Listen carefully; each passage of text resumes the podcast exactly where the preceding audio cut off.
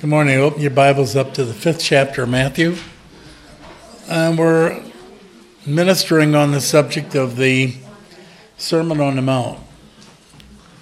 And I'd like to kind of finish what we started a few weeks ago in regard to the Christian influence.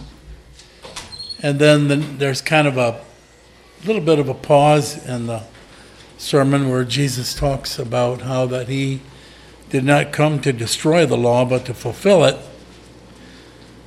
And so I'm going to take a little break after today and share with you another message next week, then take a little vacation, and and uh, when we get back, we'll pick up in Matthew 5 where he speaks about how that uh, he came not to destroy the law, but to fulfill it. But a few weeks ago, I started sharing with you about how that our influence as Christians is that he says that we're salt and light. In Matthew 5:13, he says you are the salt of the earth. And if the salt has lost its savor, then wherewithal shall it be salted? It's thenceforth good for nothing, but to be cast out and to be trodden under the foot of men. And then he goes on and he says, You are the light of the world. A city that is set on a hill cannot be hid. Neither do men light a candle or a lamp, but put it under a bushel. They don't light a lampstand and put it under a bushel, but on a candlestick or something high. And it gives light unto all that are in the house. So he says, Let your light shine before men so that they may see your good works and glorify God. So let's talk about this for a minute. Because so many times we are around other people that are not Christians, or maybe they're friends and they're professing Christians. But so often we need to remind ourselves hey, I'm salt and I'm light. And my testimony and how I live in front of others, and of course in front of God, is very, very important. I mean, when I became a Christian, I was asked this one time by a, an individual why doesn't God just take us home after we become Christian? Why do we have to stay down here so long? well, of course, there's different reasons for that. But one of them is the fact that He wants us to be salt and light. So let's run through these real quick, and I want you to apply them to yourself, not somebody else but to yourself. What does it mean to be salt? Well, first of all, salt makes things better. I did touch on a little, little bit of this a couple weeks ago, and we talked about how that it makes improvements in things like foods, for example. Some people like it more than others, but it kind of enhances the flavors and brings out a different taste. Job talks about it in Job 6 6, where he says, How can you eat an egg without salt? I laugh every time I think about that verse because the book of Job is the oldest book in the Bible. So he said that several thousand years ago. And if you can picture him, I just can't picture him sitting out there scraping pottery with one hand, eating a, bowl, a hard-boiled egg with another. But but he was making a point because some things just really need to be enhanced. So it speaks about an improvement. Well, then he's saying we are salt.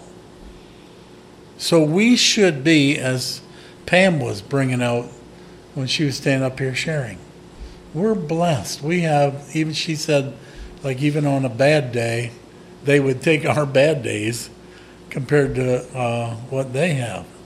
And we really are. And that's because of the promises that Jesus gives unto us that he promises us to give us a good life. I mean, in John 10, without turning it, John 10 10, he says, The thief, who Satan comes for one purpose, to kill and to steal and to destroy.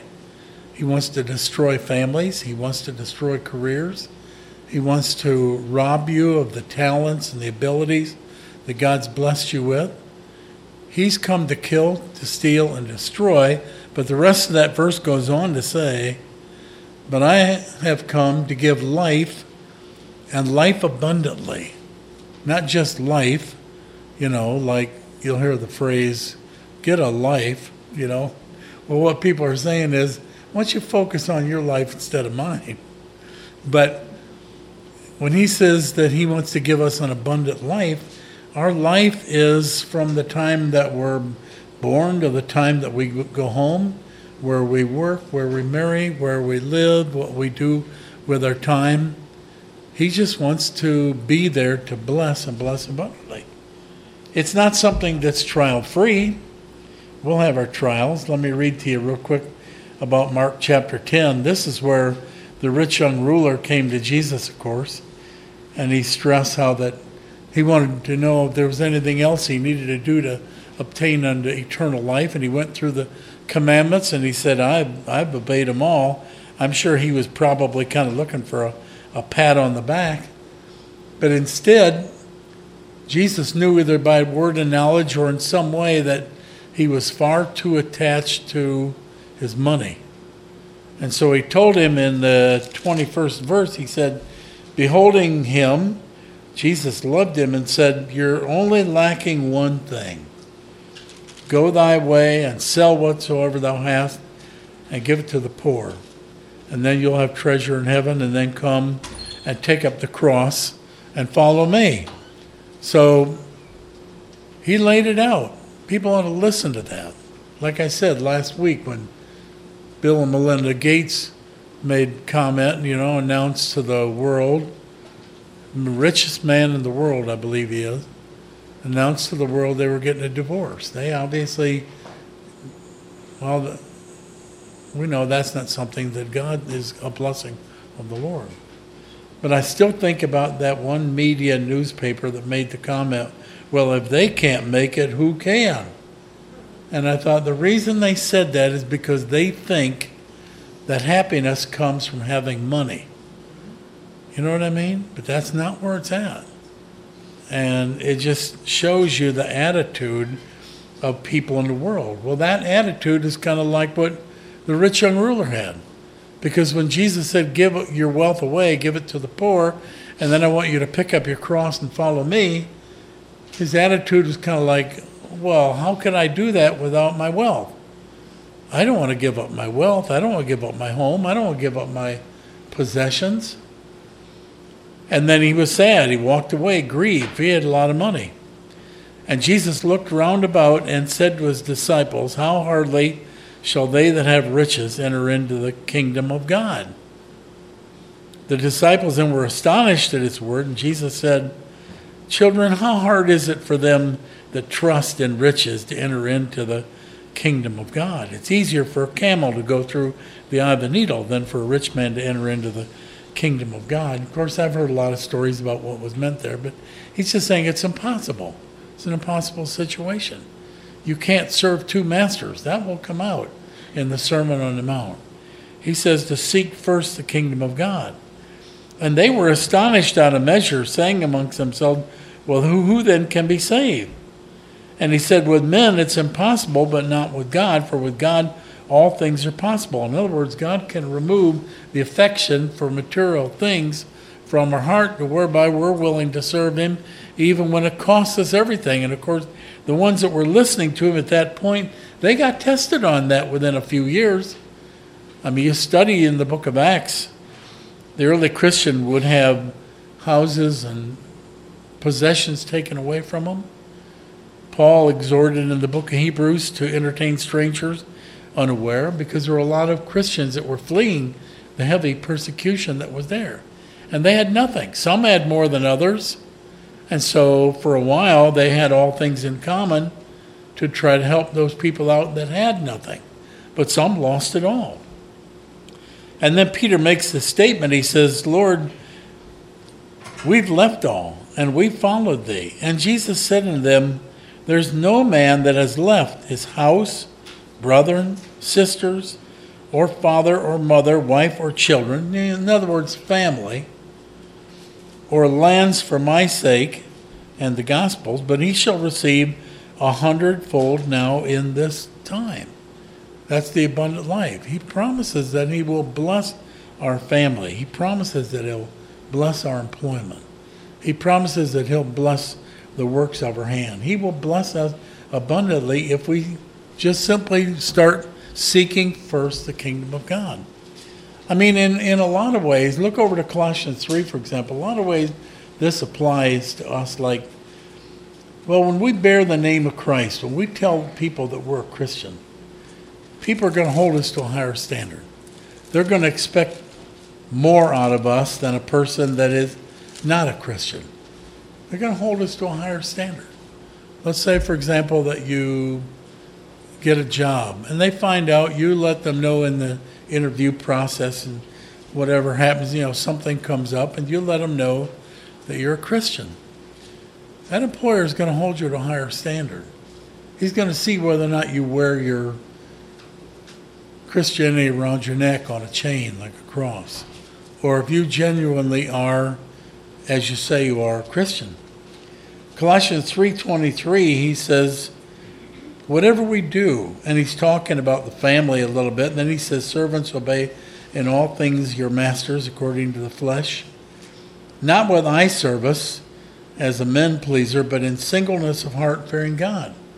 In other words you don't work when the boss is around but then when the boss is not around then you stand around you talk you loaf or you don't do your job as you should and he goes on, he says, Whatever you do, do it heartily as to the Lord.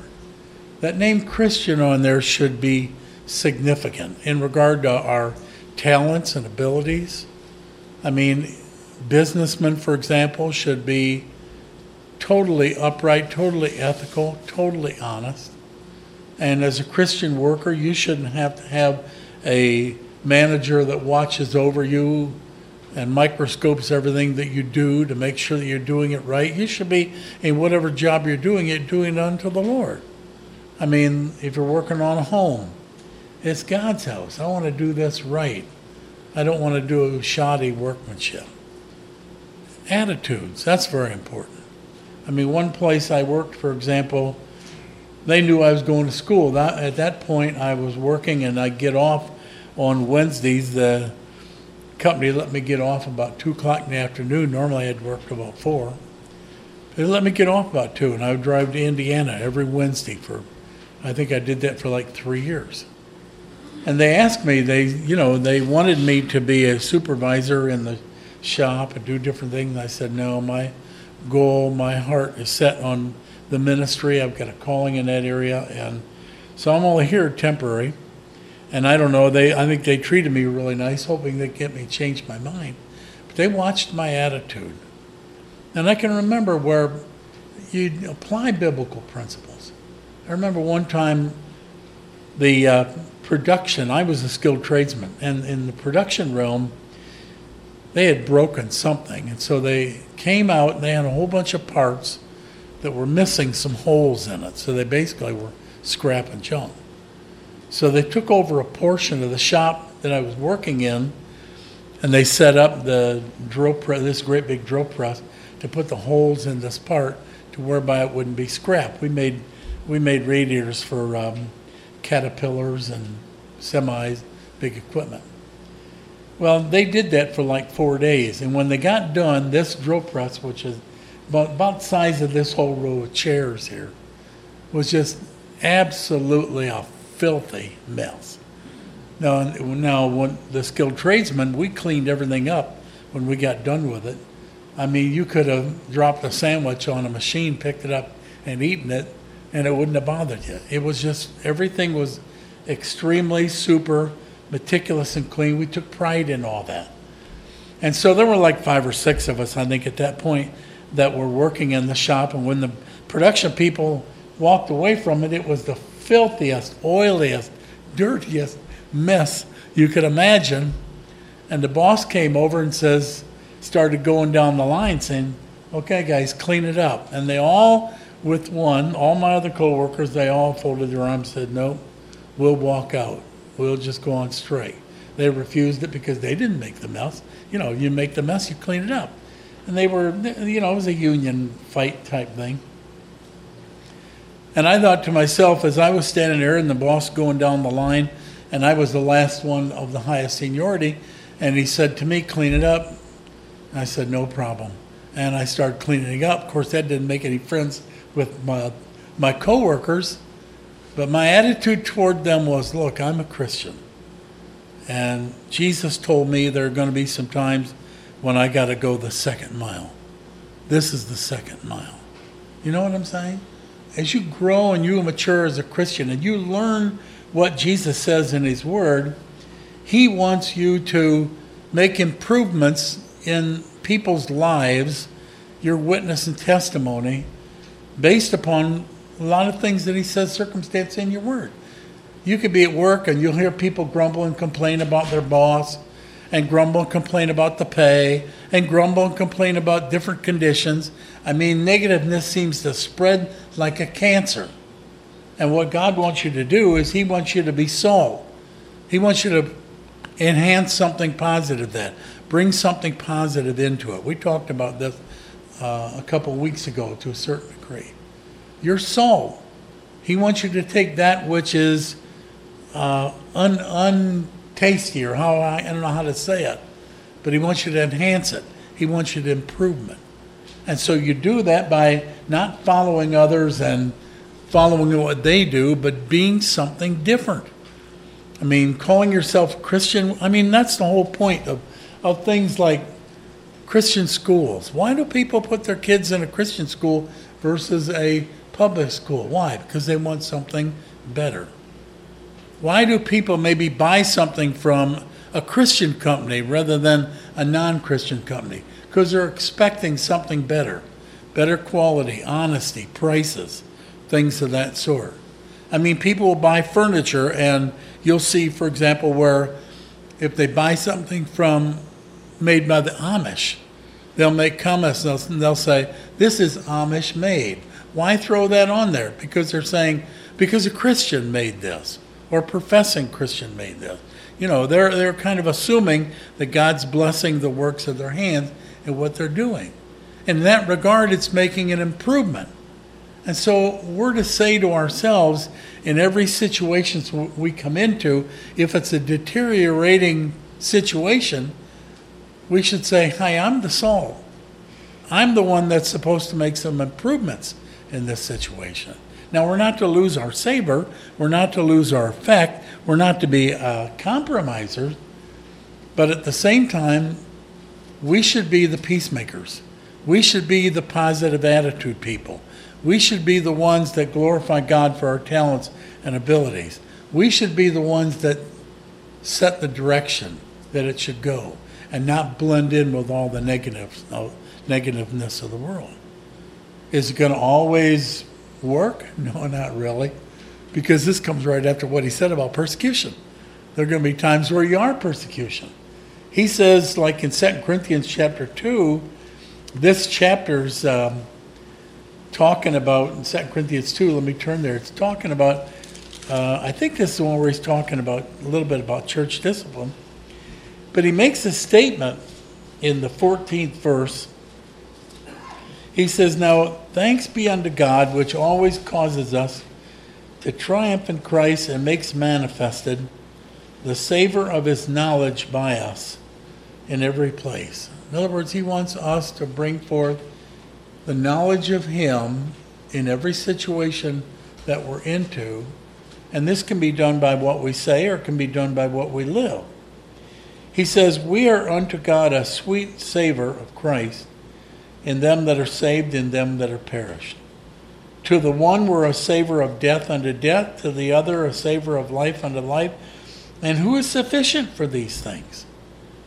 For we are not as many which corrupt the word of God, but of sincerity, as of God in his sight, we speak Christ. We speak the truth. We're not to, we're not to corrupt the word of God, but at the same time, the word of God is pure. And when we seek to live it as an example for people to see, a living epistle, it's putting some salt into that situation. He wants us to be the initiative. He wants us to love people, not just expect love. He wants us to be the peacemaker, not just expect people to give us peace. He wants us to bear forth the fruit of the Spirit in our lives, to whereby he, uh, salt can come forth and enhance that situation. Turn over the book of Colossians, chapter 4, and verse 6. Salt has a healing effect, a cleansing effect. Every time I think of this, I think of my, my poor dad. He was one that worked in a factory all the time and was on concrete floors all the time. And I can remember him buying shoes all the time. I don't know that he could ever find the pair of shoes that he could really work a lot in, but he was always on his feet on the concrete. He'd come home from work after working, you know, eight, ten hours a day, seven days a week. And he had this machine that was a blue, in fact, I don't, we may still have it. I know we got it at one point, and I don't know if we still do or passed it on. It was a little blue, blue bucket thing that you'd plug in and you turn it on, and it would be like a whirlpool for your feet. And he would come home and he'd sit down. My mom would take the tea kettle and pour some hot water in it, and then she'd get out this box called Epsom salt. You ever heard of Epsom salt? and she'd go dumping that in there, and he'd sit there and watch television with his feet in that bucket that was massaging, and I'd look down there, and his feet were blistered and corned and looked so sore and red. But he had to do that so that he could continue working. He just had really uh, poor feet situation. So it was Epsom salt that had a positive effect upon the, the hearing, the curing or the healing or whatever it was doing. If you look up what Epsom salt does, I think I did, and it said something like 10 different reasons to use Epsom salt. And I thought, really? I didn't know it did some of the things that it did. But I wrote some of them down. They said you use it for detoxing, like feet and so forth. It'll reduce swelling. It'll help on sunburns. I didn't know that, but that's what they talk about. They said it will relieve stress. Do you ever think about I never heard that either. Help relieve stress? How does it do that? Well, I guess you know our body requires certain chemicals to operate and function properly vitamins sometimes are a means of supplementing uh, a chemical that God has in our body where maybe it's going down by some of the garbage and stuff that we've eaten. So, according to this, it said that our bodies need magnesium, and magnesium comes from salt. And when one takes a bath in salt, or um, not just the feet but the whole body, that increases the magnesium level in the skin and helps reduce stress. I thought that was kind of interesting. It goes on to other things. It talked about wounds cleaning and on and on. But the idea behind it is that God wants us to live a high moral standard. And He wants us to be careful with, with our speech and what we say. Colossians 4, for example, I told you to turn there in verse 6. He says in Colossians 4 and verse 6, let your speech be always with grace, seasoned with salt, that you may know how to answer every man. So he's saying we need to be really careful with our words and ask the question Am I healing this situation? You get into a conflict with someone over something. Maybe someone has said something or they've offended you or you've been offended by something that's coming across. And the tendency is to get into an argument, to get angry, to get upset. Again, Jesus deals with that very clearly in the next verses coming up in the Sermon on the Mount. And he tells us to lay it aside. So he says it ought to be seasoned, it ought to be healing, it ought to be curing, it ought to be glorifying God, it ought to be honoring Him. I mean, many, many places in the Bible tell us that our speech is to be like in Titus 1:15 he speaks about the elders and he says that they should have speech that is uh, uh, uncondemned and speech that should be sound. In other words it's healthy it's right. We ought not to have things like profanity or slang or just unclean words in various ways or if it isn't directly unclean but it implies an unclean thing. God wants us to clean it up. He wants us to be an example that we're not creating stress, but we're bringing forth something that is edifying, something that is building, something that is helpful. We're told over in 1 Corinthians chapter 14, if you turn over there real quick or listen to this, he talks about how that we should be speaking in a way that edifies. Now, this isn't talking about salt and it isn't talking about words in the way that I have been using it, but the principle is still the same. He's talking about the gifts of the Spirit. And he's talking about speaking in tongues versus not speaking in tongues. And he's talking about prophecy versus the gift of tongues. There is a gift in the body where a person may be anointed with a with a language other than their own language, and they bring that forth. It's something where God is giving them. Uh, it's the equivalent of a of a prophetic, encouraging word, but He brings it forth in a language that we don't know. So He says, with it, then you should pray for the interpretation so that we get edified. It wouldn't do any good if we had somebody that came in here and spoke Russian, and they stood at the door and they gave us a two minute exhortation in Russia, in Russian. If nobody in this room understood Russian, we'd all kind of look at him or her and think, well, that's cool, but what did you just say? We'd get absolutely nothing out of it.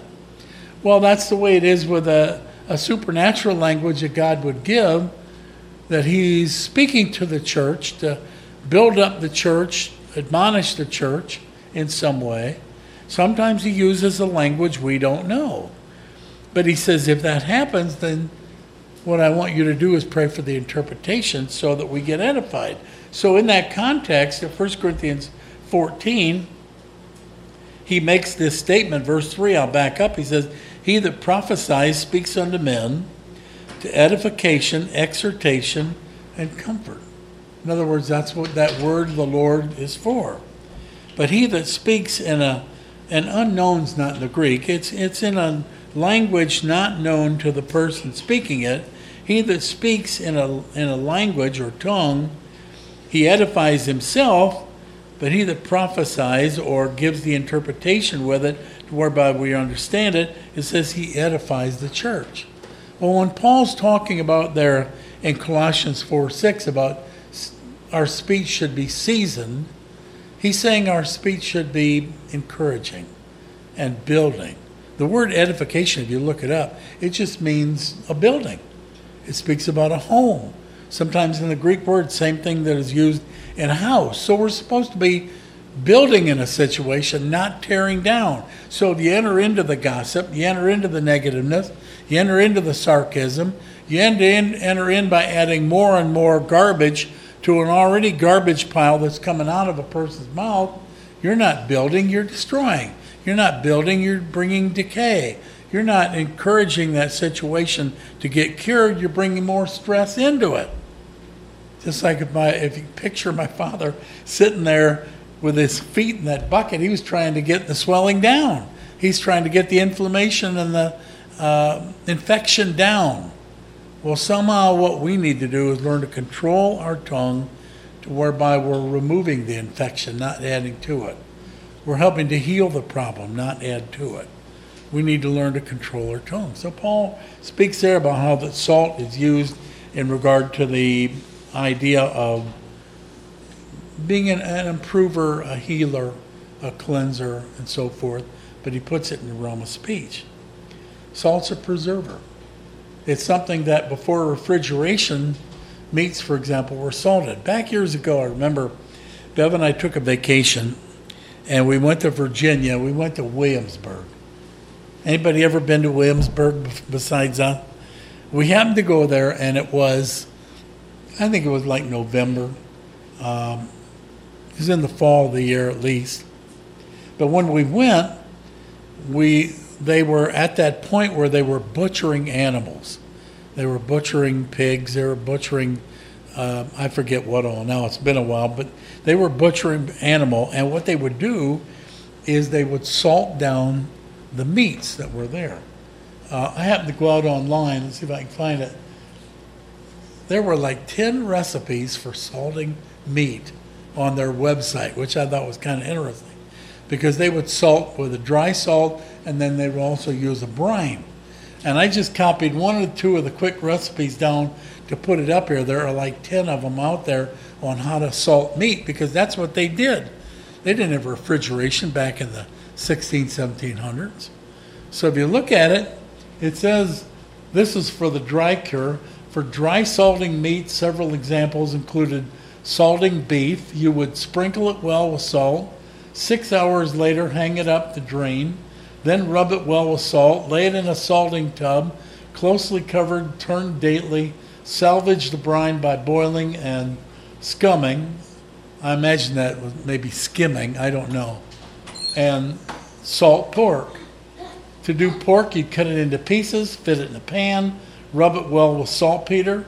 Then take two pints of common salt, rub it well, put a layer of common salt on the bottom of the vessel, cover and pack it with salt, add salt as it melts, lay coarse salt over the vessel, place a board over that, and a weight on top of the board. All these instructions are out there on how to salt meat because that's what they did. It was a preserver.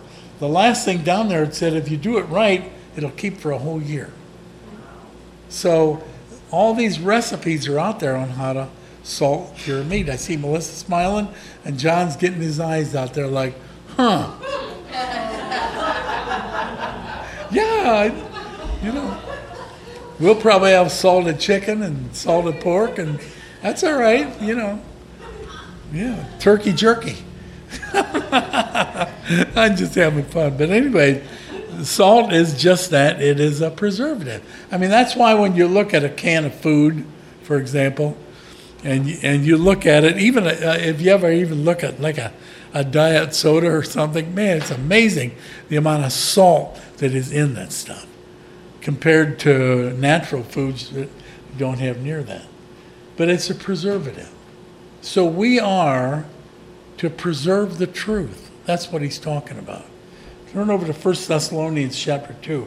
This, I think, is extremely important because the Word of God doesn't belong to us. We don't have the right to change it, to add to it, or take away from it. We have been put in trust with the Word of God. 1 Thessalonians 2 4 Paul makes this statement. He says, well, I'll back up a little bit. He says, Our exhortation was not of deceit, it was not of uncleanness, it was not of guile. I mean, when he, when he went forth in Philippi and preached the gospel, there was no wrong intent, no wrong motive involved. He wanted to just simply share what God had said unto him. But he makes this statement. He said, But as we were allowed of God to be put in trust with the gospel, even so we speak, not as pleasing men, but God, which tries our heart. For neither at any time use we flattering words, as you know, nor a cloak of, cloak of covetousness, God is witness, nor men sought we glory, neither of you nor yet of others, that we might have been burdensome of the apostles of Christ. He sincerely wanted to remain faithful to what he had been put in trust in. See, the Word of God is like a will. It's the last will and testament. Jesus left. And he'll be back. But he left his will and his teachings to us. That's what's going to come out in a few weeks when we get back into the Sermon on the Mount. Well, what would you think, for example, if you had a will and you laid it out in a certain way, and then it was given to a lawyer and you expected him, it was given in trust. When you lay out, when you have a will made out, you have it done with a lawyer, and that lawyer keeps a record of it, and that is expected to be carried out the way that it was laid out. I read a story about the Pringles man. You know what Pringles are? The tater chip? well, yep, the potato chip. Well, the potato chip man, he came up, you know, with that flat chip in a can. And of course, he made millions off of it. But he made a statement. He said, it was said in his will that when he died, he wanted to be cremated and he wanted his ashes put in a Pringles can and then buried. I didn't know if you knew that, but he did. Not all of them got put in the Pringles can, but some of them did. so, anyways, can you imagine a lawyer, you know, reading down through the will and seeing that this needs to be carried out? And he says, "Oh, that's disgusting. We're not going to do that." And he changes the desires of the of the man. If the man said, "This is the way that I want it to be done," and he entrusted it into somebody, he expects it's going to be carried out the way that it should be. You know what I mean? Well, that's the way it is with us. He left and he gave us his word. And he doesn't want us fooling around with it. He, he said, I'm giving this to you in trust. I don't want you to add to it. I don't want you to change it. I want you to leave it alone. I don't want you to be influenced by men. I mean, men are always trying to influence people to change the Word of God in some way. I saw some of the political stuff that was coming up. And there was a, a, a, bill that went through the Congress and got passed, and now it's into the Senate, and it's kind of a, an addition to the uh, Equal Rights Amendment. I'm not, I'm not teaching on the subject, so don't hold me straight to it, but it goes something like this that basically they want to add to that, removing discrimination. Um, they want to add to that to whereby there's no discrimination toward gays and lesbians and transvestites and all that other. They want they want to add this thing to it. Well, the problem a lot of a lot of Christian ministers are upset because they feel like what it's going to do is just open the door to whereby uh, there's going to be fornication, and so for fornicators that they don't agree with, they we obviously don't agree with homosexuality. The Bible condemns it. It's a form of fornication. All you do is read Romans one and two, and it comes out very plain that they're under the wrath of God. But churches have opened themselves up so much to government control by allowing tax exemptions and stuff to whereby churches then are considered a public building so if it's a public building, these people can come and go and please. Now that's that's why we're different. We uh, follow the New Testament pattern of the church. This is not a public building. This is a private building, and it's it is they that would be trespassing for them to come in, but not in most churches. It wouldn't be that way. Not that they like it. I remember we we're listening to one Catholic priest, and he didn't like it a bit. He said, "Okay, I'm, I can't." Basically, he said, "I can't stop you from coming in." But I don't want your money and I don't want your influence. I don't want you talking about this, that, and the other. But for some reason, they that was allowed to happen. Well, anyway, so there's concerns that this could turn into something that, just like the man that owned a business that said, I'm sorry, I'm not building a wedding cake for a couple of gay men, ended up going to court. He's getting sued again now for something else, something similar, I forget.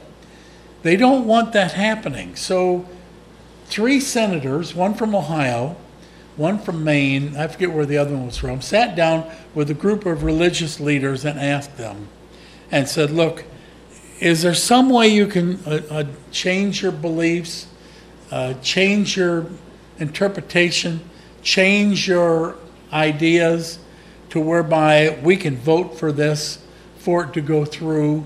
And you can live with what we vote for. Of course, a lot of churches would just say, "Oh, we don't need change nothing. We got we got a lesbian on the pulpit." Um, you know, they're not anti that.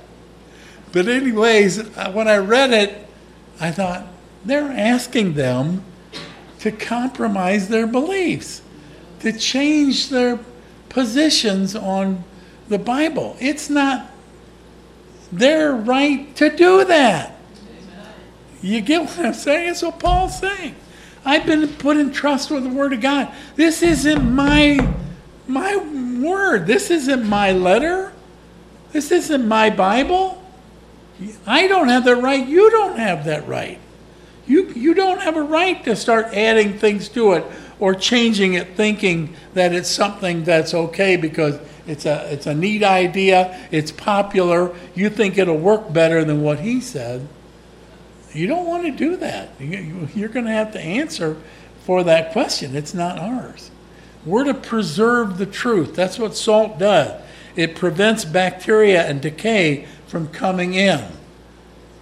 For example, I'll just quote these. In Jude 1 3, and I want you to turn to Matthew 5. In Jude 1 3, what does he say? He says, I want you to earnestly contend for the faith. Don't argue with people, but it's the devil that is the one that's going to try to get the word of God to be compromised and changed. He wants you to stand up to up to that. Now the devil uses people.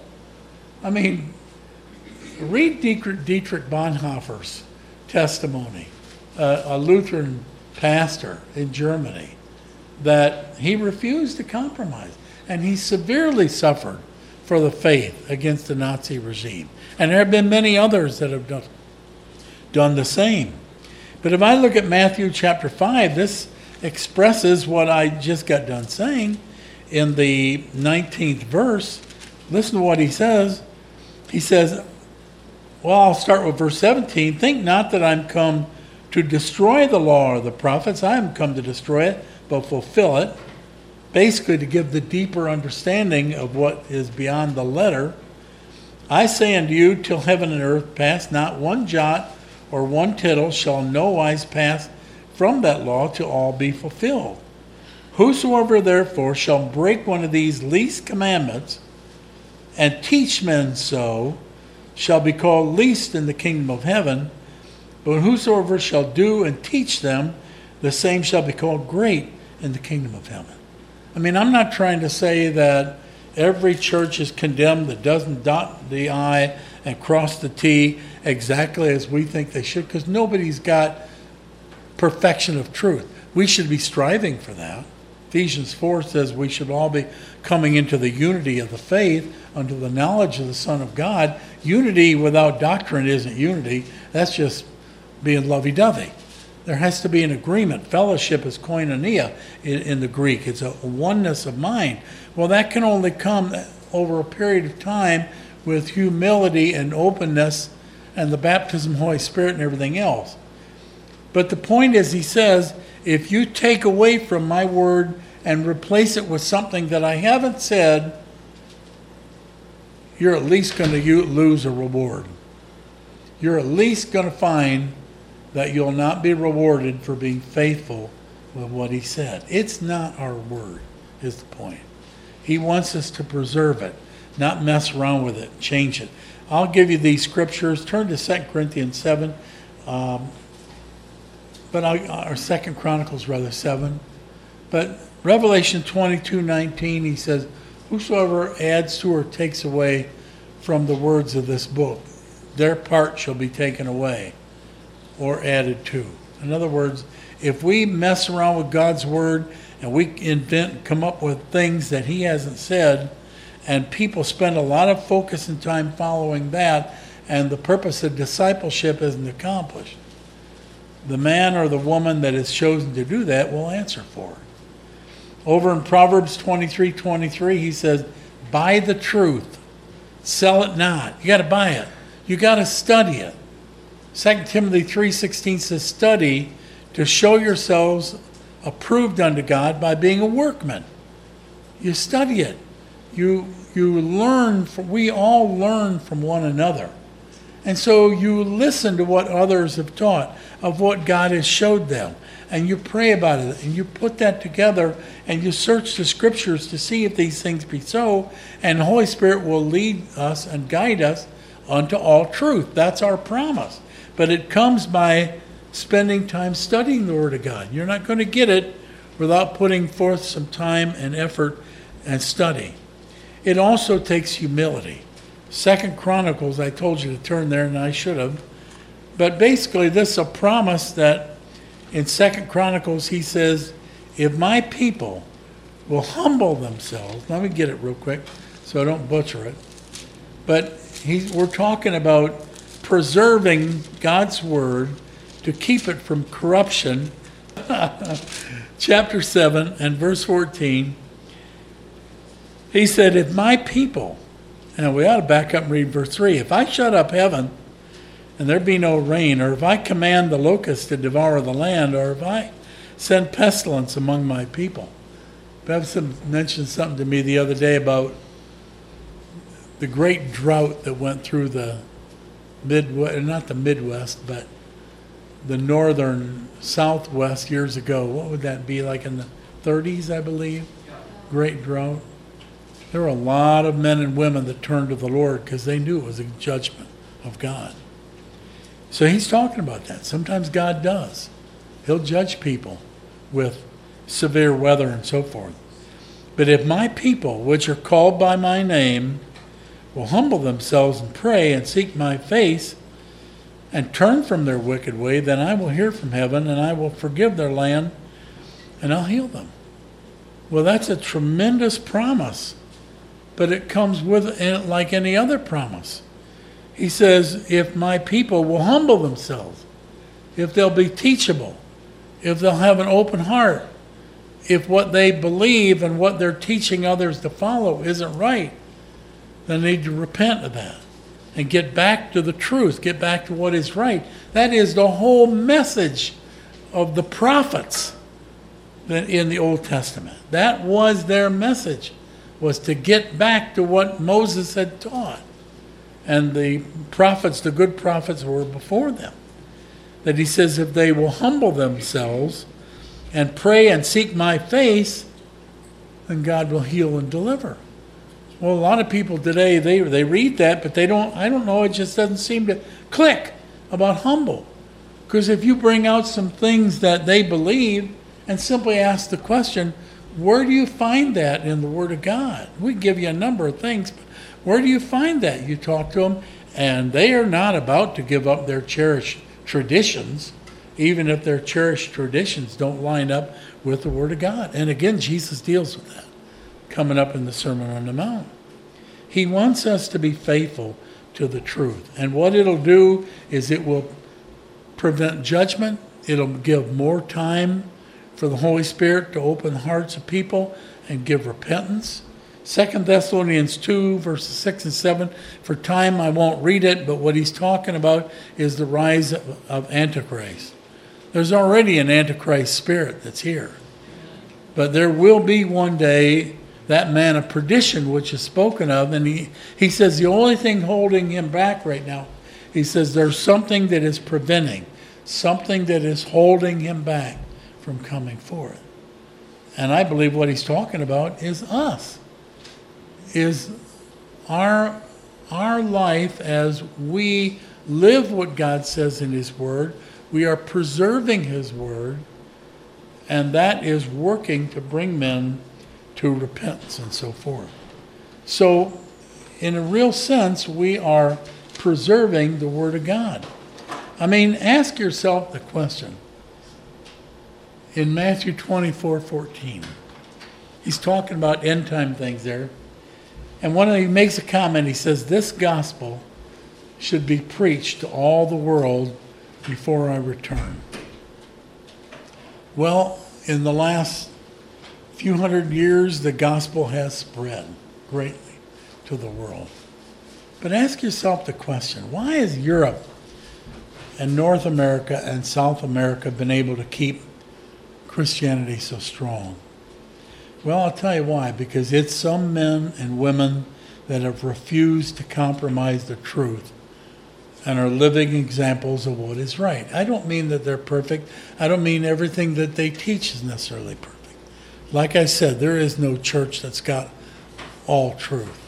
There are some that have got more than others, but there's been people in those churches, whether it be Catholic, Lutheran, Methodist, Baptist, Pentecostal, Mennonite, I don't care what it is, that they've been faithful. You can read about these men in history. These men would be, be people like, for example, Luther, Wesley, Calvin, Moody, Finney, Knox, Jonathan Edwards, even Billy Graham. I mean, you might pick apart some of the things where you could say, well, I know people that went to Billy Graham's crusade and they didn't continue in their Christianity. Well, I know people that did and they continued in their Christianity. You know what I'm saying? I mean, I'm one of them. so I know what he taught. I know what he said. You know, not everybody has necessarily a teaching gift. There are different functions in the ministry. Some are pastors, some are evangelists, some are teachers. Then you have apostles and prophets. So they're not all the same. Some men have got a deeper understanding than other that are other men, but that doesn't mean they're they're wrong. They're of God. They have a purpose. They have a function. The important thing is that they're faithful to what they have been taught. If it is in harmony with the Word of God, that they're going to remain faithful to that and continue to grow and to mature. But they uh, go forth and they preach a message repent, believe the gospel, be baptized, and as now a disciple, grow and mature in the Lord. And that's what churches need to be admonished about is that it's not just getting evangelized and stopping, but it is hearing the word of God and continuing to mature and to grow in that area, being a disciple. We don't have, in this church, for example, we don't have evangelistic sermons and I invite people up, and see if they want to get saved, because we don't have the need in here. I'm ministering to people that are already saved. I'm ministering to people that I'm trying to witness to them and point them in the direction of how that we're to mature and grow. That's my calling as a teacher. In Hebrews 6, for example, Paul makes the statements here. He says, Leaving the principles of the doctrine of Christ, let us go on to perfection, not laying again the foundation of repentance from dead works and faith toward God, and the doctrine of baptisms and the laying on of hands. There's a place for that, certainly. Certainly, there's a place for an evangelistic meeting to minister to the lost and to point them in the direction to becoming a citizen of the kingdom of God and to make that a public statement by being baptized and letting people know I'm now a disciple of Jesus and I've got a goal in my heart, and that is to be conformed and made like unto his image. But at the same time, you don't stop with that. I can remember one time going to a another church. It was a fun, like a Baptist church, and Bev made the comment to me when we went. She said, "Now don't be surprised if it's a John 3.16 sermon. I said, okay. And it was. And she, I asked her later about it, and she said, because the, the person that we went to see said that's all they ever talk. Every Sunday is just a you need to get saved sermon. Well, how, you know, I, I've heard those. I got saved. But I don't need to hear that for 50 years if I'm already saved. I want to find out what else is in the Word of God. Now, not all are like that, to be sure. But that's the point. I mean, we could go on 1 Corinthians 13, Ephesians 4. I've got some of that written down. 1 Corinthians 13 is that foundation. We're to build. When you get born again, you got a foundation upon your righteousness, which is in Christ. But now we're to build on that foundation. And he says, if you waste your time with wood, hay, and stubble, on the day of judgment, for us as believers, in the Greek it's called the Bema of Christ, on the day of judgment for us as believers, we're not going to be judged to determine whether or not we make it into heaven. We have eternal life when we receive Jesus as our Savior. But we are going to be judged as to what we've done with His Word. How have we built on that foundation? Did I build wood, hay, and or did I build gold, silver, precious stones. Read it in 1 Corinthians 3. He says, Everyone's works will be tested by the fire. And some men will only make it in by the foundation, by the skin of their teeth, because they didn't spend time as a disciple finding out what God said and being salt in the earth and bringing forth the, preservative of his work. So we are to, to do that. Now, let me give you, in closing, and I didn't get into being light.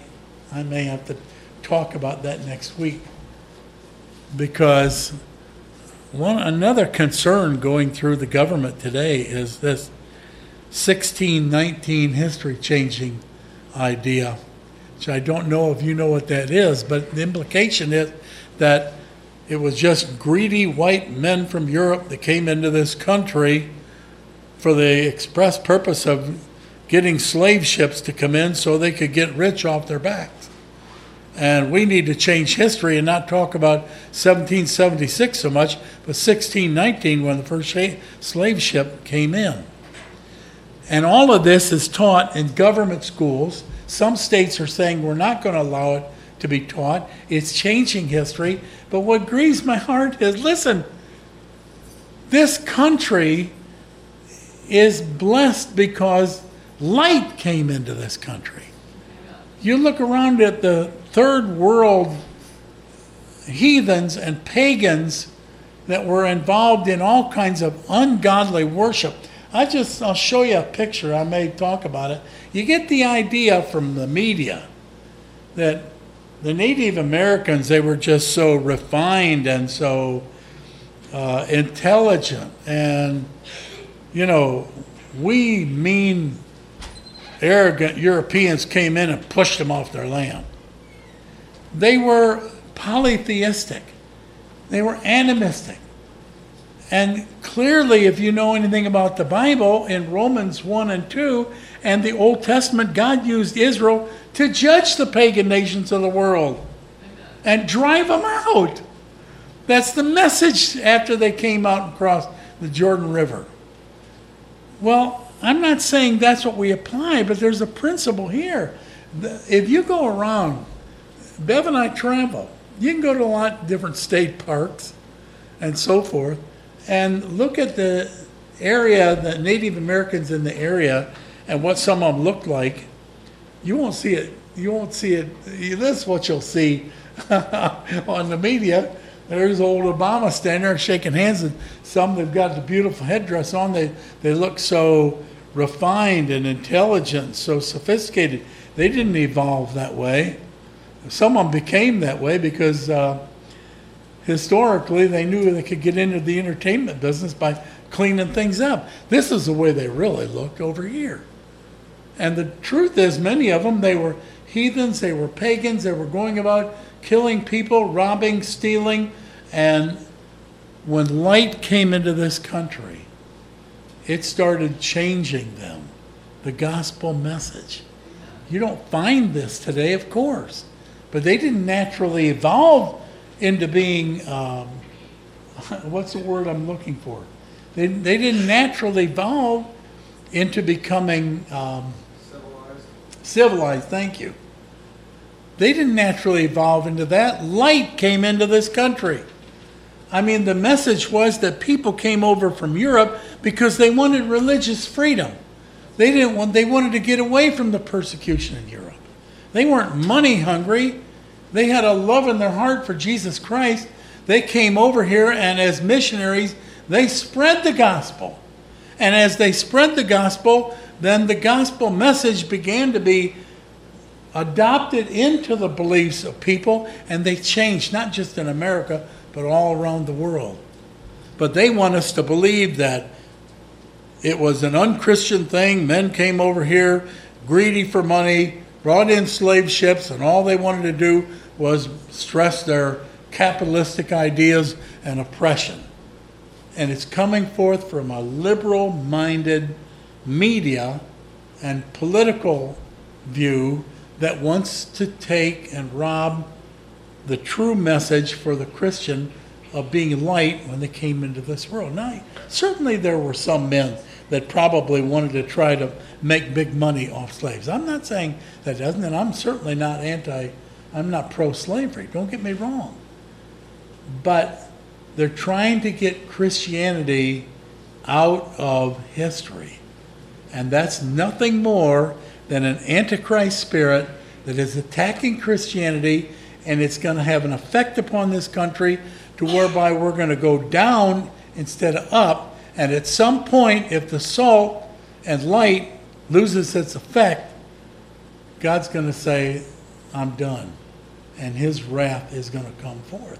Mark it down. I, I don't have time to get into it, but mark it down. It's going to happen if people don't start getting back to the roots and the truth of Christianity. It, it's shameful that these senators would sit down with heads of churches and ask them to compromise their beliefs so that if they went ahead and voted for some of this stuff to go through, like amendments to the um, equal rights thing, that if we could somehow adopt that, and accept it, it would just make things so much, much better.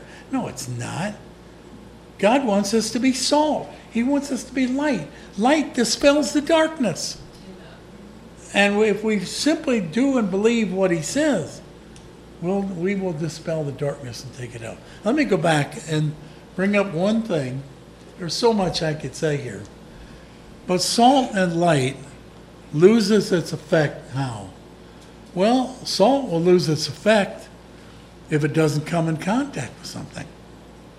I mean, if it fails to come in contact with the world, what good is salt? I mean, you could have a container of salt in your cupboard, but if it's just up in the cupboard and you never put it on anything, what good is it? You know what I'm saying? So we have to come in contact with the world. Paul teaches in another place, he says that we would have to leave this world. He's saying we are to be separate, but he's saying we're not, not total separation. You're going to work with people that aren't Christians. You're going to have neighbors that are not Christians. You're going to have school people, friends that, you, that you're with that are not Christians. Well, we don't isolate ourselves from them. That isn't what God wants us to do. He wants us to be salt and light. So He wants us to be around them. But when we're around them, He wants you to love Him more than them. And He doesn't want you to compromise your belief. He doesn't want you to let them affect you. You're to overcome that. He wants you to be strong in the Lord. That's why, as we raise our children, the responsibilities that we have at home, that as we raise our children, we raise them to have some convictions to go out into the world and be like a Shadrach, Meshach, Daniel, Abednego. That we're going to hold on to what has been said and not be ashamed of the gospel and the worst thing that could happen is some persecution, and Jesus says, rejoice. But we don't isolate ourselves. We don't try to find an island in the Pacific and just go on out there and live and, and stay separate from the world. Tempting sometimes, but that's not our calling. Salt has to have in contact with the world. And lastly, Acts 20 and many other places Salt and light become ineffective when they fail to teach the whole counsel of God. In Acts 20, and I think I'll read this close. In Acts 20, the Apostle Paul was telling some of the elders that he knew he was going to go to Rome and he knew he was going to be put to death. But what he said to them was this. I'll read it real quickly. He says, verse 27, verse 26, I take you to record this day that I am pure from the blood of all men. For I have not shunned to declare unto you the counsel of God. Take heed, therefore, brethren, unto yourselves and to all the flock over which the Holy Spirit has made you an overseer an overseer is a pastor. He says, You're an overseer. Your calling, it says, to feed the church of God, which he's purchased with his own blood. For I know this after my departing shall grievous wolves enter in among you, not sparing the flock, but of their, of their own selves shall men arise, speaking perverse things to draw away disciples after them. Therefore, watch and remember that by the space of three years I cease not mourn everyone night and day with tears. And now, brethren, I commend you to God and to the word of his grace, which is able to build you up and give you an inheritance among all those which are sanctified. And he went on to say, I didn't covet anybody's gold, any silver. In other words, he was not a beggar for money. He wanted people to sincerely hear what God said in His Word so the Holy Spirit could use that and fulfill his, the responsibility of being a disciple and mature and grow and be conformed under the image of Christ. That's a responsibility. We're to be salt, we're to be light. We are not to mess around with God's Word. We're to present it with wisdom, but we're to present it to whereby it can accomplish what God wants it to be accomplished and we are light. He wants us to live our Christianity. And as we live it, it will dispel the darkness. Darkness doesn't overcome light. Light always comes overcomes darkness. If you want to intensify the darkness, you got to turn down the light. You can't go on out to the hardware store and buy black lights. No such thing. Oh, I mean, there are some out there, but not in in this room. If we wanted to make it darker, we got to turn down the lights. If we turn up the lights, the darkness is gone. What he wants us to do is live our Christianity, and that will dispel the darkness. Be faithful to his word when chosen, when spoken to, and that will then preserve the truth that he died for and purchased men with his own blood. Father, I wish I had more time today because I know what you've given me to say and I know what's in my heart. I pray that the seeds planted would just be spoken to each one us individually, that we would remind ourselves hey, I'm salt. I've been entrusted with, with your word. And I'm light. You've called me to be other than the world and dispel the darkness by what is true and by what is light. Father, help us whereby we have a positive influence amongst our neighbors and our co-workers, family and friends, and fulfill our calling as a Christian. Bless the word to our hearts, we ask it in Jesus' name. Amen.